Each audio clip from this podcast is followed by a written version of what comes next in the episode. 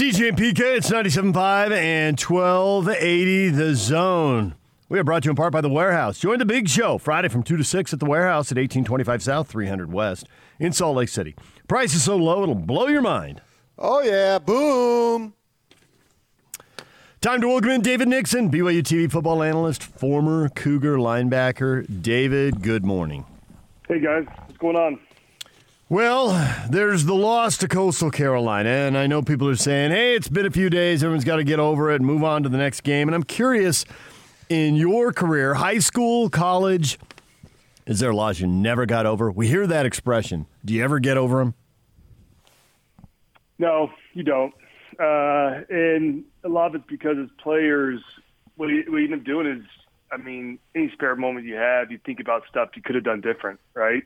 And you, you realize there's a missed tackle or a missed catch or a missed assignment that may have cost the team, and it, it haunts you. It honestly does. That's a, that's the bad thing about being the athlete. As fans, we we can get over these losses and you kind of move back on to your regular life. But as football players, remember this is basically your whole life.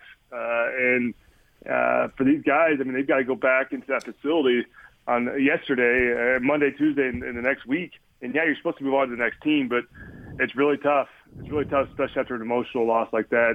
We had Isaiah Kaufusi on our post game show. You guys maybe saw the clip go mm-hmm. viral a little bit, uh, but you saw him. He just broke down. He just broke down in tears. I haven't seen something like that in years, um, and you could tell how much this game meant to him as a senior and a captain, but really this whole team. And it worries me a little bit because obviously you got to get over that loss uh, and get ready for San Diego State this week. Um, and so it can go one of two directions. One, you can continue to dwell on it, uh, or hopefully you build upon it and use as motivation this week going into San Diego State and try to put something together. But those those losses, man, those sting. And I've had some. I've had some against Utah, uh, and and we've we've had some close ones against others, and they sting for a while. But uh, you know, the real question is how can these guys rebound? Hopefully they rebound because they're playing a San Diego State team that you know hung with Colorado twenty to ten and and they they've got a winning record, and those guys aren't coming in to just lay down. So they better be prepared this week. How surprised are you that seemed like that uh, Coastal Carolina kept running the same three or four plays over and over again and having all sorts of success? I was very surprised. Uh, and we talked about dominating the trenches. Listen, I went back and watched the whole game, um, and we talked with some of the coaching staff really the defensive line wasn't dominated as much as I think everyone thinks they were. Especially when you go back and look at the film, they were getting double teamed. Every single one of those guys was getting double teamed. Um, and when you get double teamed, all you're all you're supposed to do is hold your ground. A lot of times, the coaches tell you to drop to a knee to where you're not getting you know pushed down the field five yards. Um, but where BYU really struggled in this game, it was frankly it was the linebackers and it was the secondary. The, the corners didn't do a great job putting an edge on the defense, um, and and safeties you know, at one point, I, can't remember if it was at the end of the game if Zayne was the leading tackler on defense, um, but at one point he was the leading tackler, I think, at halftime. Um, and, and so that's not a good sign when your safety's leading the team in tackles. But, uh, you know, that defensive line, yeah, they, they were getting pushed around, but because they're getting double teamed. And it was more of the, the run fits for the, for the rest of the group. So I think that's what was disappointing. Uh, listen, with that being said, we can point the finger at this defense all you want – but at the end of the day, they gave up three points in the second half. Or excuse me, they, they, they uh, the BYU's offense only got three points in the second half. So the defense kind of held their own. They had the one long drive in the second half. But other than that, they had a couple three and outs and a five and out. And so, you know, offensively, there's I mean, there's fingers to be pointed everywhere, right? Offensively, BYU struggled to put up any points in that second half, and, and I feel like the the theme of the game was just BYU's missed opportunities and shooting themselves in the foot. Uh, I mean, you think about everything from the short yard situations where you couldn't run the ball, the fourth and one, and you know the drop pass, uh, in the second half the timeout, the third and twenty, and a punt. You're calling timeouts. I mean, it, it just was a weird game where BYU can never really get any type of rhythm, um, and, and it showed. Offensively, they were out of whack.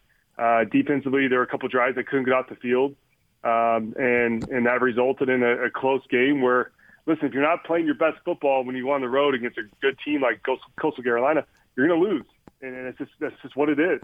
And uh, that's that's what happened to BYU. They had plenty of opportunities to, to take that game over, and they never could quite do what they've done in the previous nine games, where they're, they're able to find that um, you know that extra gear, like we saw against Houston in that fourth quarter. they never could quite get into that rhythm, and uh, man, they came up short. But I think you guys, myself alone, I, I was I was fully expecting them to come through in that fourth quarter. I was like, okay, at some point Zach's gonna make a crazy big play, and defense is gonna get a turnover, and, and BYU's gonna win this thing. And all of a sudden, I think the last score was with about 11 and a half minutes left. Coastal Carolina scored that touchdown, and nobody scored for the rest of the fourth quarter. Uh, and it was just it was hard it was hard to watch. But listen, it is what it is. When you see all those mistakes, there's a couple things. One, pressure does funny things to people. We've all seen it in sports. We've watched enough games. And two, when you don't have the proper preparation, details slip away. And how can you be properly prepared when you're throwing a game together midweek, taking everyone out of their normal preparation? People don't watch as much film and they don't get as many reps in practice. Uh, is it one of those two things or is it something else? Hundred percent. And listen, the, the tough thing about this game was this Coastal Carolina offense by far is the toughest offense to prepare for that BYU's had to prepare for all season. I mean, look at Navy in that triple option. Navy doesn't even try to pass the ball, really. I mean, this is a true triple option team. Well, Coastal Carolina runs uh, run, runs a piece that triple option, but they also can obviously pass the ball. They didn't really have to. Grayson McCall only threw 15 times in this game uh, because they had so much success running the ball. But there's so many options off of that spread option offense um, that that will cause you fits, and obviously they've caused other teams fits this season. Uh, and so, yeah, this offense was very tough to prepare for to begin with, but then you give them very short notice, and it results in what we saw from from this defense. And so, um, like I said, uh, we talk about the defense a lot, but at the day they only gave up 22 points. I mean that that should be winning football. I mean, and then you look at the stats. BYU outgained Coastal Carolina 405 yards to 366. But to your point, the biggest telling stat in this whole thing was the time of possession, which we've all seen. They they had Coastal Carolina had almost 16 minutes, so a whole quarter more possessing the ball. And and if you can keep Zach Wilson off the uh, off the field with his explosive offense, I mean that's exactly what they came into the game trying to do. Try they wanted to keep the ball, long drives, sustain long drives, and and keep Zach off the field, and that's exactly what happened. But um, but to your point, I, yeah, the preparation is is a huge part of it, and and I think that's something we've talked about in weeks past with the BYU team, a very veteran uh, led team, guys that have been there, done that, and and that's when t- typically the, that senior leadership kicks in, uh, that veteran leadership kicks in late in the game, and I think once again they couldn't rely on that on that experience and, and that preparation that typically they have, and so um, yeah, very tough off to prepare for, and, and frankly it showed. Yeah, it was a tough offense, but at the same time, I agree with you in that. Well, Coastal Carolina didn't have any more time. Maybe they had a three or four hours more when the Cougars were flying. The thing that did surprise me was that BYU didn't put up more points in that game. And as you watched it, you're a defensive guy. From the defensive perspective, did you see Coastal Carolina do stuff that maybe we haven't seen other teams do, or did they just do it better? No, you know, going in the game, the coaching staff knew that Coastal Carolina likes, uh, likes to play a lot of zone. Uh, so the team that, that runs quarters, uh, they run thirds, and they basically force you to beat them. And they're they're saying, listen, we'll let you do check downs all day long. We'll let you try to find the, the, the creases in the zone, but we're not going to let you complete the deep ball and the big plays over the top of us. Um, and and frankly, I, I think when you go back and watch the game as well, I think Zach, uh, you know, missed a lot of underneath throws. I, you look at the the play to Romney on the fourth and one's a great example. He had Isaac Rex wide open on the check down. Uh, and and he felt like he wanted to try to squeeze the ball into Romney, which which by the way, Romney is a prime example. I mean, when's the last time you saw Romney drop a pass this season? I mean, uh, he, was wide open, had a couple steps, not wide open, he had a couple steps on the DB, but uh, little things like that. You saw uh, Tyler Allgeier. When's the last time you saw him fumble? Right, and he fumbled. So just miscues along the way uh, for, for this BYU offense, but I think Zach probably missed some checkdowns, and that's what the defense gives you. You got to take what the defense gives you. And the defense was giving him that, and, and he missed a couple checkdowns. Um, but you know, a lot of it was because they couldn't get in rhythm because they weren't on the field. Because once again, Coastal Carolina was staying, sustaining these long drives. So uh, it goes it goes both ways. It was just a really frustrating game because especially BYU came out that first drive and they had that big bomb to Neil Pau'u that gets called back because of the holding, which was a holding. Uh, but you know, you just feel like, okay, well, it's a holding, but BYU will recover and, and go down and score, and uh, all will be well. But BYU just could never. I mean, they were up at halftime, uh, but it just something just didn't feel right. And sure enough, that bled into the, uh, the second half, where, like I said, BYU only scored three points. So, is there going to be a carryover to the next game, or are they going to uh, be back to normal?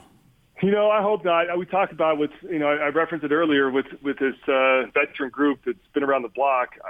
You know, and it's senior night. I hope these guys come out and use as motivation, and they come out uh, riled up and they want to prove that you know they're they're the team that went nine and zero oh and not nine and one. Um, and so, you know, I, I think they'll come out motivated and, and try to put a good game together. But um, we'll see. I, I think those first couple series will be pretty telling whether there's some uh, hangover from this previous game. But uh, we'll, we'll, you know, we'll, we'll see. I, I think there's still obviously, you know, we talked about independence, right? And we've talked about this in the past weeks with you guys as well. What What are your objectives and what are your goals as a BYU football team during independence? Obviously, you don't have a conference championship to play for, like some of the, like all these other guys are doing right now. Um, and so, what do you want to be? You want to be relevant. You want to be nationally ranked. Um, and of course, you want to try and get to a New Year's Six bowl. So the New Year's Six bowl game is pretty much out the window at this point. Uh, and so you still can be relevant and you still can be ranked.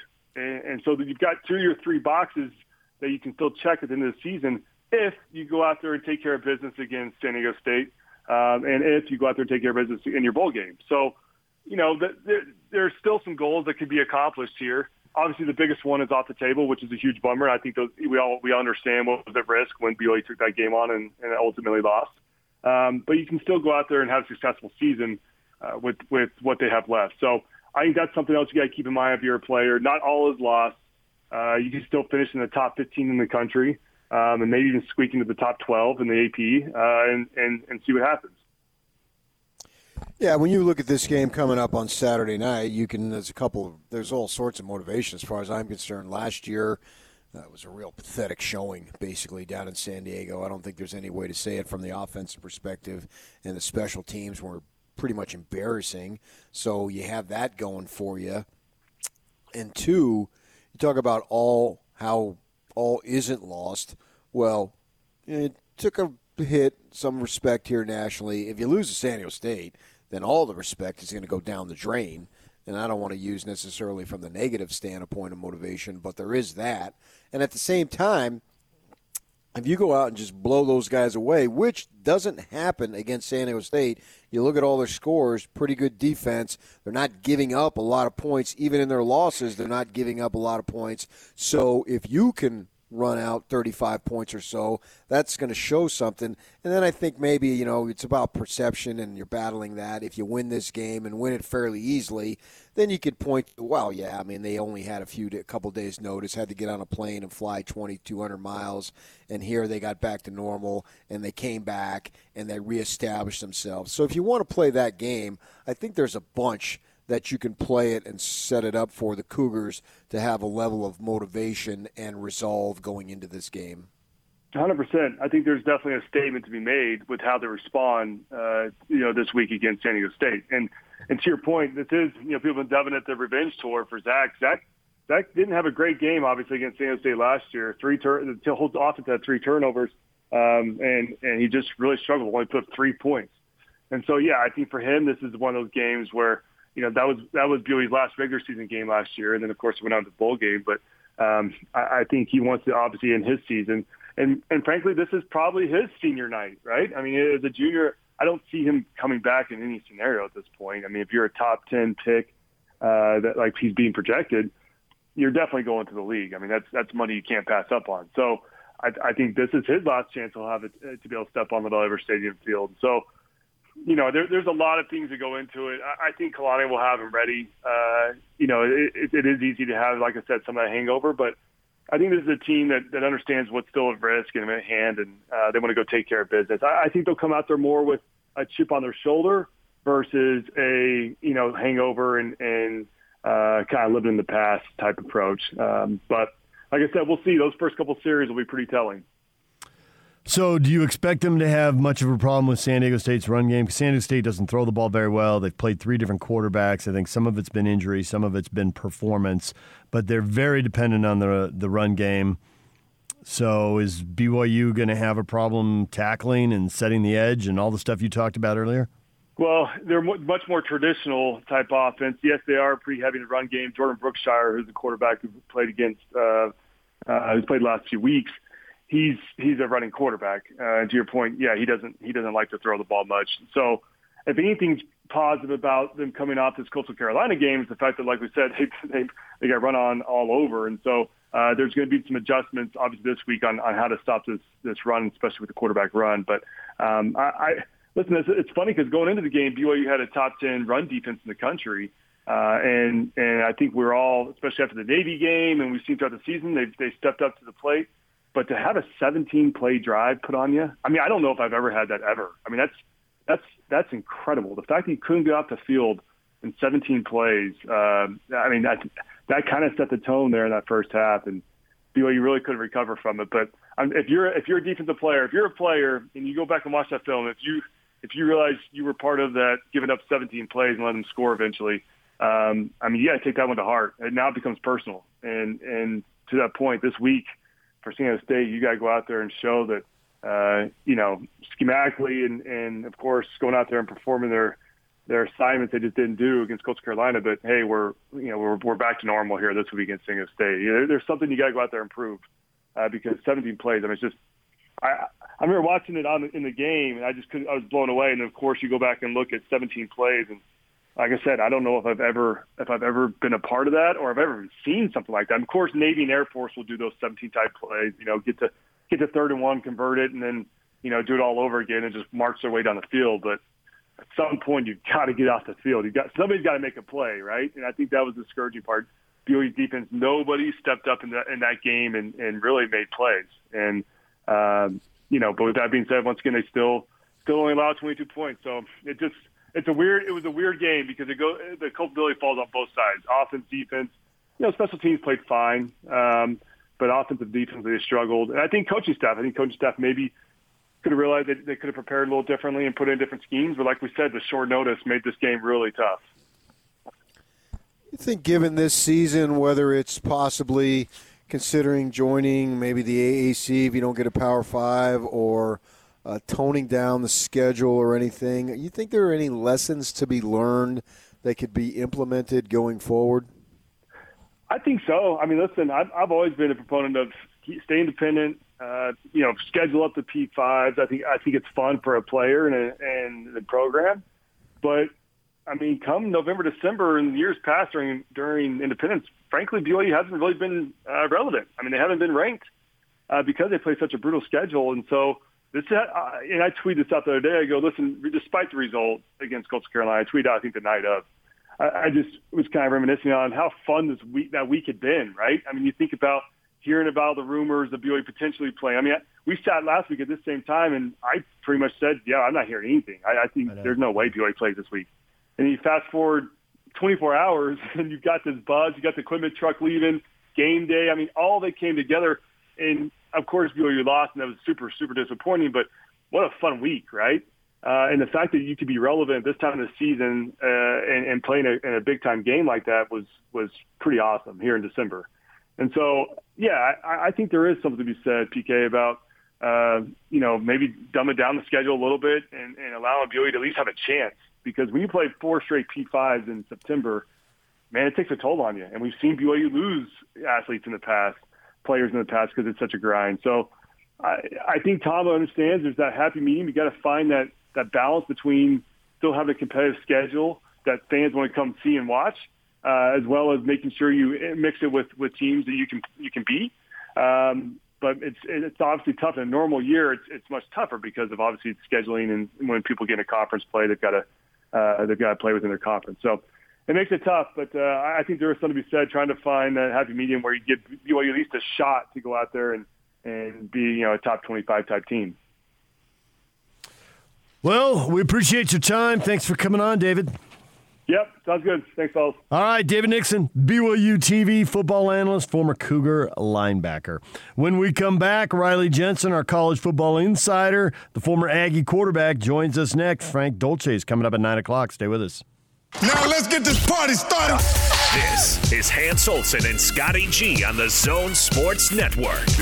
Coastal Carolina was like, screw it, we're not passing. I don't care if we pass a single ball. I don't care. We're going to go out there, we're going to pound these guys. We're going to beat them up. We're going to keep the ball out of Zach Wilson's hands. And they did it. San Diego State's looking this probably drooling, like, oh, now we know these guys don't like to be punched. They don't like to get their jerseys dirty. They don't like physicality and abrasiveness and ugly moments. Instead, they look for the officials to throw a flag and, and try to do it for them. They look for their moms to yell from the sideline, Don't treat my boy that way. So if I'm San Diego State, I'm like, all right, let's make this a street fight. Let's make it ugly. Let's muddy it up. That's how I'd look at it. Because I don't want to go and finesse with these guys because they'll score 58 on you. Hans and Scotty. Weekdays from 10 to 2 on 97.5, 1280 The Zone and The Zone Sports Network.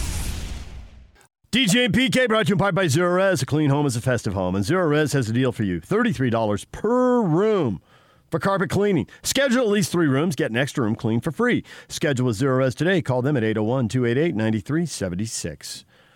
Riley Jensen, our college football insider, joining us. Riley, good morning. Good morning, fellas. How's it going? Good. I'm curious as you watch a game like BYU and Coastal Carolina. It's competitive, it's exciting, it's down to the final play and the final yard and all that. But clearly, we can go back a lot of mistakes, a lot of woulda, coulda, shoulda moments whenever you have a close game. So, how many of those, you know, physical mistakes and stuff happens, and how much of it is mental stuff? And you think, man, if I could work with them, I could change that. What are you thinking when you're watching the game? Uh, you know, it's it's interesting because I am I am in mental performance as a coach, but uh, I felt like this had to do more with physical physicality than than anything else, and and physicality does have a direct impact on on the mental part of the game, right? So. Uh, I just thought that offensively and defensively on the line of scrimmage, that Coastal Carolina was really, really amped up to play. And I don't, you know, I don't think it was BYU fans or anybody like that that was that was hard on the O line and the D line for Coastal Carolina, but I felt like they had a chip on their shoulder based on what had been said about them. I mean, I mean, I mean, even during the game, they did a highlight on the center being five nine, two ninety, right? And so there I am. I'm watching them go against Tonga, and they had a great game plan, uh, offensive line and defensive line wise. And I thought it's really tough to win football games when things aren't going well there. And uh, you know, we we don't need to point out any offensive lineman, but there was one or two that had a really really tough night for BYU on the offensive line, and we just haven't seen that all year, right? We haven't we haven't seen them struggle. We haven't seen them have to to face that kind of adversity. I thought I thought BYU played well enough to win, but they, on that night they were not the better team. Okay, so you say it's you know more physical than mental. Where does emotion come into it? Because it seems like all the emotion or most of the emotion was slanted towards one side. Yeah, you know this is this is the hard part of, and and I have to give a lot of compliments to to Kalani and to the BYU team up to this point, because somehow they've been able to manage the emotion and and be able to understand that um, you never know when you're going to play, why you're going to play, who you're going to play. That there's going to be games that are canceled. There's going to be games that you think you're going to play that you don't play. And I think their mindset has been pretty good. For whatever reason, though, they came out flat this week, and it's it's hard to come up with with the right thing to say or the you know collectively as a whole for the team to play with high emotion every week. Now, I don't know if that's because of the trip. I don't know if that's because they hadn't played for a while and then that thing was scheduled on Thursday and it's tough to get ready for, you know, a team, you know, in, in two days, let alone a team that's running a spread option attack that has some, some wishbone principles to it that are, that are difficult to cover. But I don't think BYU is going to give any excuses. Um, I liked their attitude. I, I know people have been critical of anywhere, anytime, any place, all that kind of stuff, and they were like, "Yeah, but they ducked Washington." And, and the, all of that stuff to me is the right mindset. They they should have been willing to play anywhere, anytime, any place. This is a good football team, and they came up one yard short. They came, they, they literally came up one yard short, and that's that's part of being great. That's part of like you you're going to put yourself out there when you're trying to be great. And to me, I, you know, in, in the, when I speak to teams in general, I talk about it all the time. I say, you know, who do you who do you think is the best football team in the country, or the who's the best football program in the country? And most people come back, they'll say Alabama or Clemson, and I'll say, well, did they win the national championship next year, last year? And they're like, no, LSU did. And I go, well, so why do you say Alabama or Clemson? And the truth is, it's because they're knocking on the door all the time. They're always in the conversation. They're always there, and great teams are always knocking. And and I, I think if you're BYU, you got to be you got to be feel you got to feel good about the fact that you are knocking on the door of competing in a New York a New Year's Six um, type situation, and and that's where you want to be as the BYU program every year. You want to be knocking on the door of New Year's New Year's Six, and then eventually you change that goal to knocking on the door of the college playoff all the time. Riley Jensen, our college football insider, joining us. So, believe it or not, there is another game for BYU. You, you expect them to be ready and beat San Diego State? Well, this one's a tough one. Um, I've, I've just seen it too many times in my experience where you have high hopes for your season – you have big plans for what the season is going to look like, and and you fall a little bit short in a tough game like the Coastal Carolina game, and then this one's tough to get up for because like, man, what we were so close, right? We were so close. My my personal opinion is I was I would expect BYU to be. I, my personal opinion is I think it'll be hard to play well and to play sharp in the first half. Now, have I been wrong before? Yes. And Will I be wrong again? Yes. But it, this is just a hard one. That was that was a big blow. That was a big change in momentum for the season. And now you have to dig deep. You have to find out. You have to think about why do I play football? do I do I play it for my name in the paper? Do I play it for the accolades that we get as a team? Or do I play it because I love to play and I love to compete and I love to challenge myself to play at the highest level possible? And that's that's where you got to get if you're BYU right now. Is that I love the game. I love to compete. I love to compete every single week. We've been fortunate as a team to play a lot more games than a lot of schools this year. And this is fun for me to do. This is what I do, and this is what I like to do.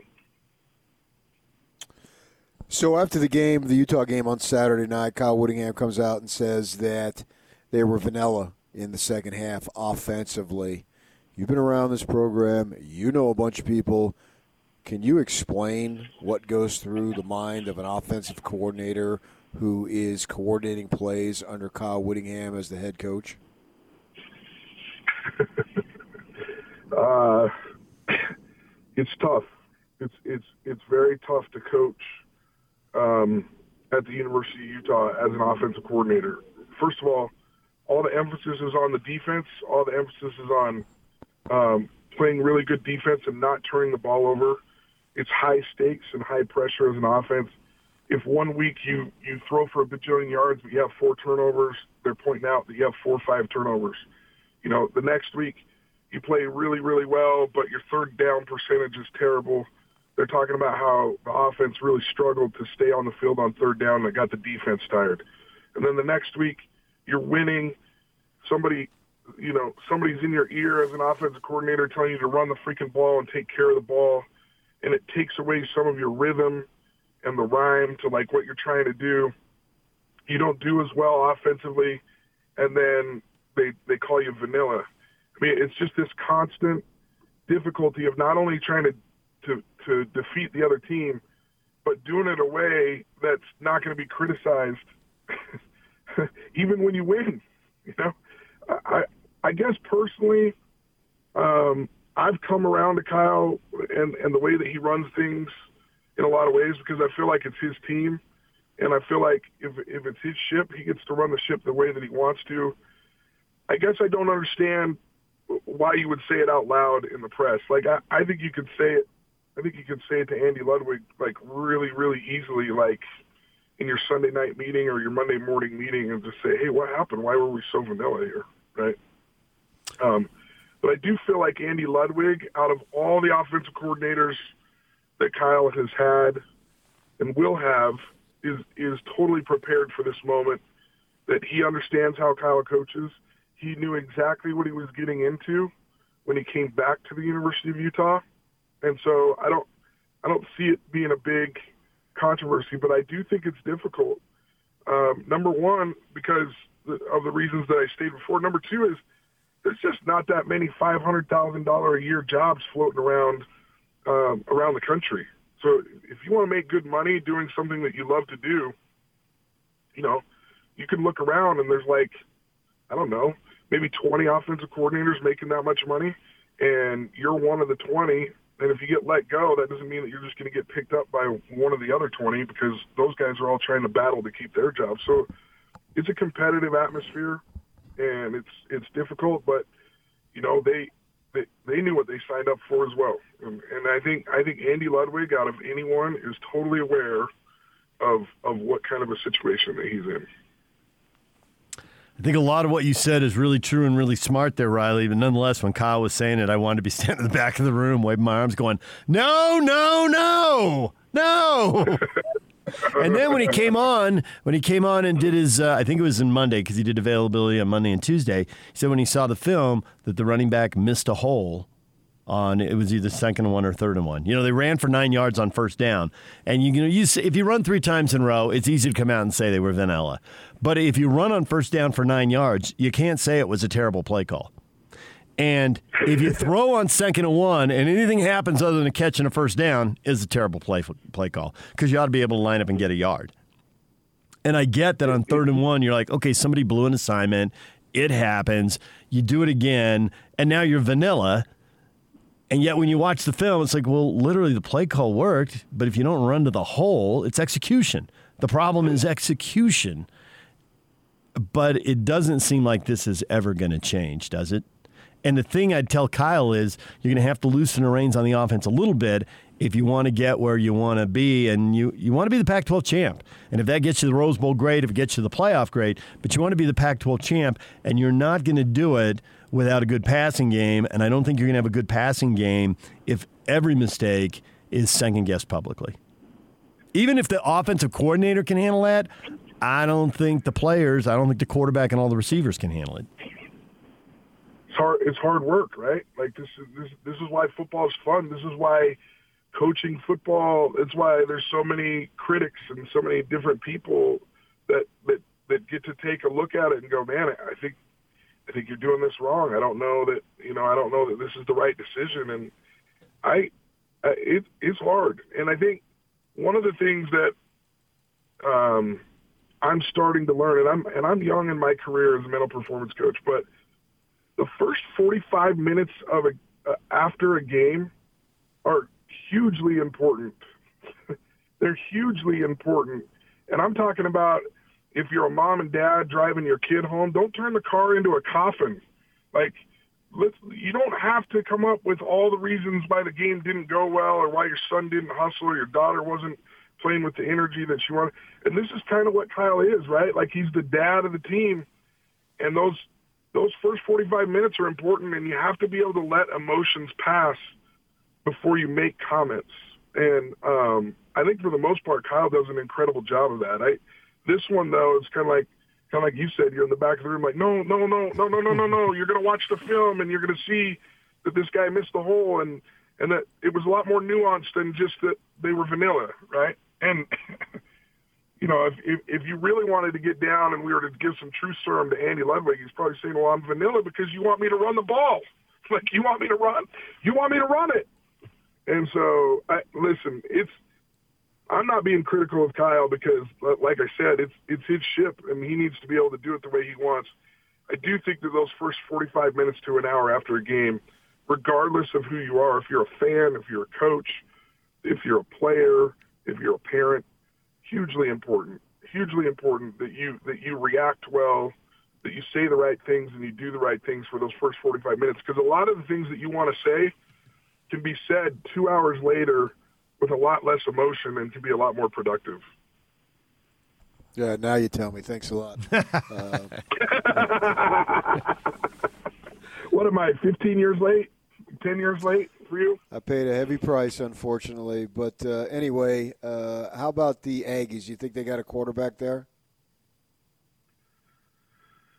Oh uh, yeah, I think I think there's I think there's lots of good things for Utah State. I think I think what'll be interesting too is is once they get a new coach, like what what does he assess it to be? I think I think there's quarterbacks there. I think I mean you you've got you've got the ones that are on scholarship. You've got Peasley, who is very very athletic and has a lot of talent. I think with the right coaching, he becomes a very very good player. Um, but it'll be interesting. I you know who, whoever it is that ends up being the next coach is always going to want to bring in his guy or bring in a guy that kind of suits his offense. And so the tough part for the quarterbacks that are on campus will be not only are they trying to beat the guys out that are in the room there, but they're going to be have to they're going to have to beat out the guy that's being brought in. And so, you know, playing quarterback at Division One is is not easy, and um, you, you you better love the game because it's going to give and it's going to take, and when it takes, it takes a pound of flesh while it's at it. So I'm struck by the, uh, you know, for all the the talent and the measurables and the scheming and the film and all that, there is no uh, there's no replacement for playing hard. And having watched the first few Aggie games, and then and I know New Mexico's not nearly as good as Boise State, San Diego State, and Nevada.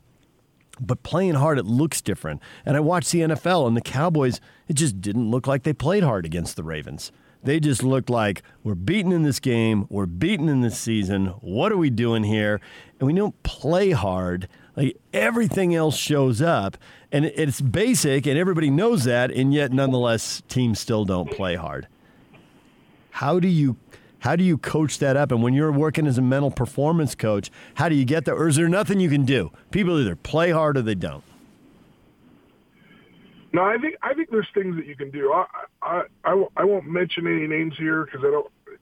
I think you'll know who it is when I'm saying it. But there was a coach who recently moved from one high school. He's he was fairly successful there, um, even won a state championship. And then he's he's moved to another high school. I just said to him, I said, "Hey, what's the biggest difference from high school A to high school B?" He's like, "I don't have to coach effort."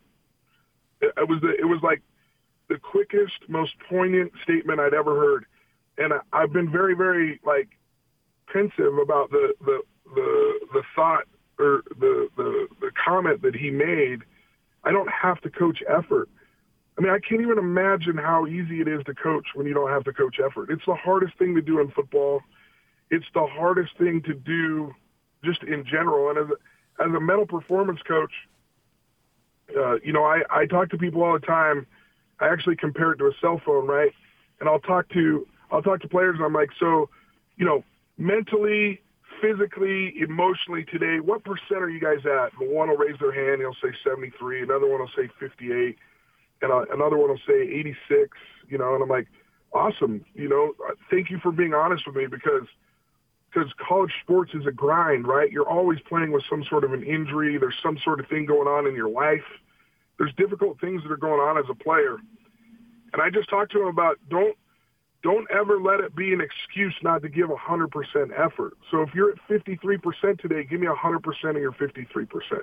If you if you're at 78%, give me 100% of your 78% because just like a cell phone, right? Like if we give 100% capacity or 100% effort, whether we're at 21% or 89%, there's still really, really good results. Now we get down to 1%, 2%, things get squampus. We got to you know, we got to go to sleep, we got to recharge, we got to recalibrate, and those sorts of things. But oftentimes, we mistake the way that we're feeling for how much energy we're supposed to get, give. And so I think that's where it becomes hard. If we can, if we can help people to understand that, yeah, you don't feel perfect today, but you can certainly be perfect on your effort. You certainly can be perfect on the amount of of effort that you give today. Then, then it becomes a little bit easier. But as a coach, if you're spending too much time on that, now you're starting to get away from X's and O's. Now you're starting to get away from scheming and some of those things. And it's just like, man, it's easy when guys are mature, when guys have come in with the right mindset. They know that they need to work hard every day and they aren't afraid to make mistakes, but they'll play hard. I mean, every coach loves a player that plays hard and plays, they call it playing with your hair on fire, right? They're okay with his mistakes because they know he's going 100 miles an hour and they can direct him in the right direction. It's the guy that that comes and sometimes gives 50% and then is awesome on one play because he gives 100% and then you can't find him for the rest of the game. Those are the guys that are hard to coach, and it's tough. It's it's probably the toughest thing in sport to coach is effort, in my opinion. Riley, as always, we appreciate it. Thanks for coming on. We'll talk to you. Love your show, guys. Thanks for having me on. Riley Jensen, our college football insider. Frank Dolce talking Utes in about 15 minutes. Stay with us. The Northern Utah High School Basketball Players of the Week Award, presented by John Watson Chevrolet in Ogden, and honors the top prep athletes each week of the high school season right here on 97.5 at 1280 The Zone. Our winners from this week are Garrett Tgen from Viewmont High and Maggie Mendelson from Fremont High. Tgen led the Vikings in their season opening win over Layton. He had 20 points in a 79 70 win. Mendelson helped the Silver Wolves as they began their season with three wins. She scored 14 points against Orem, 14 more against Dixie, and 17 against Westlake. Make sure to stop by and check out the selection of new and used cars at John Watson Chevrolet, 3535 Wall Avenue in Ogden. Proud sponsor of the John Watson Northern Utah High School Basketball Players of the Week Award. PK, you yeah. may be about to get your wish, not for the reasons you wanted, kind of backdooring it. Certainly not the reason you would have wanted. Oh, I'm going to miss you, DJ. Nonetheless, I'm out of here. Good night, everybody. Katie bar the door. Good night, Irene. No, something far more important than my impending uh, absence. No, no, we don't want that. The University of Washington football program has paused all team related football activities. Dave Softy Mahler tweets out, Softy KJR. I met him once. Uh, David Locke knows him. Ian Furness knows him. He was in town for a game, so I met him. But uh, so Washington's got COVID issues, and that means the status of the Oregon game is a big old ginormous question mark right now. They're not practicing today. Uh, there's going to be more testing, so we'll see how this goes we have seen for a lot of teams, this ends up meaning, if there are a lot of positives, that it's a two week hold, right? Wisconsin went through it, Utah went through it, uh, a lot of teams have gone through it. Washington's in first place. If this game isn't played, they quote unquote win the North, three and one. But they wouldn't be able to play in the Pac 12 title game. You wanted the battle of unbeatens. Uh, this isn't how you wanted it to happen. And yet, nonetheless, maybe we're left with USC and Colorado instead of uh, two and two Oregon or three and two Oregon team. No, this wasn't the way we wanted it to happen, but this is the way we thought there was a possibility and good possibility because it just seems like, and when I say the flu, I'm not comparing COVID to the flu in terms of the seriousness, but you know how when you get the flu in your family, it seems like it runs through everybody. That's the point I'm making. Well, it seemed like with the COVID situation, it's just run through everybody in the conference at one time or another. Devils lost three games. Utes lost two games. Blah blah blah blah blah. You just go down the list, right? Yeah. SC. Well, and it just like it's just a matter of time. It seems before all of the twelve, just speaking specifically to the Pac-12, they're going to have to deal with it, and it's just their time now. So yeah, that's why I thought from the very beginning, and you go back to that tweet that I put out that I didn't want to say that there was divisions because I thought that I was hoping that they wouldn't have the divisions. And part of the reason was because of this. And to me, it makes complete sense. Get your two best teams. I don't care what your rules were. Those rules were a worse waste of time. In retrospect, what they should have said here's our schedule. There are no rules. Because what's the point of having rules? Because we're probably going to have to amend, if not totally break these rules. So let's forget about any rules and let's just see when we get there what we want to do. I think that's what they should have done. And now here we are, pretty much about there. So let's see what we can do. And in this case, if Colorado, which is a big if, I don't think that they're just going to roll over the Utes by any stretch, but if it should be to where they're undefeated and they have one less game than the Trojans, who they say, let's just say for argument's sake, they're undefeated. Pit those two teams against each other at that point. Isn't that the best way to do it? It is. Um, but of course, uh, you know, UCLA and Utah get to have a say about that, right? Of course. Yes. Yeah. Absolutely. Yes. Most definitely. But if that's what it comes to, if USC beats UCLA and if Colorado beats Utah, then that's a game I'd want to see if Washington and Oregon aren't playing, it's really the game I want to see anyway. To be honest with you, it is. Yeah, but I think that's what they should do. But if Oregon and Washington don't play, and Oregon finishes three and two, and Washington finishes three and one, I would I would totally sign off on on a Colorado. If Colorado and USC go and win their games, I would totally sign off on that game. Yeah. Serve. Yeah, it- it's it's best for the conference this year. Yeah.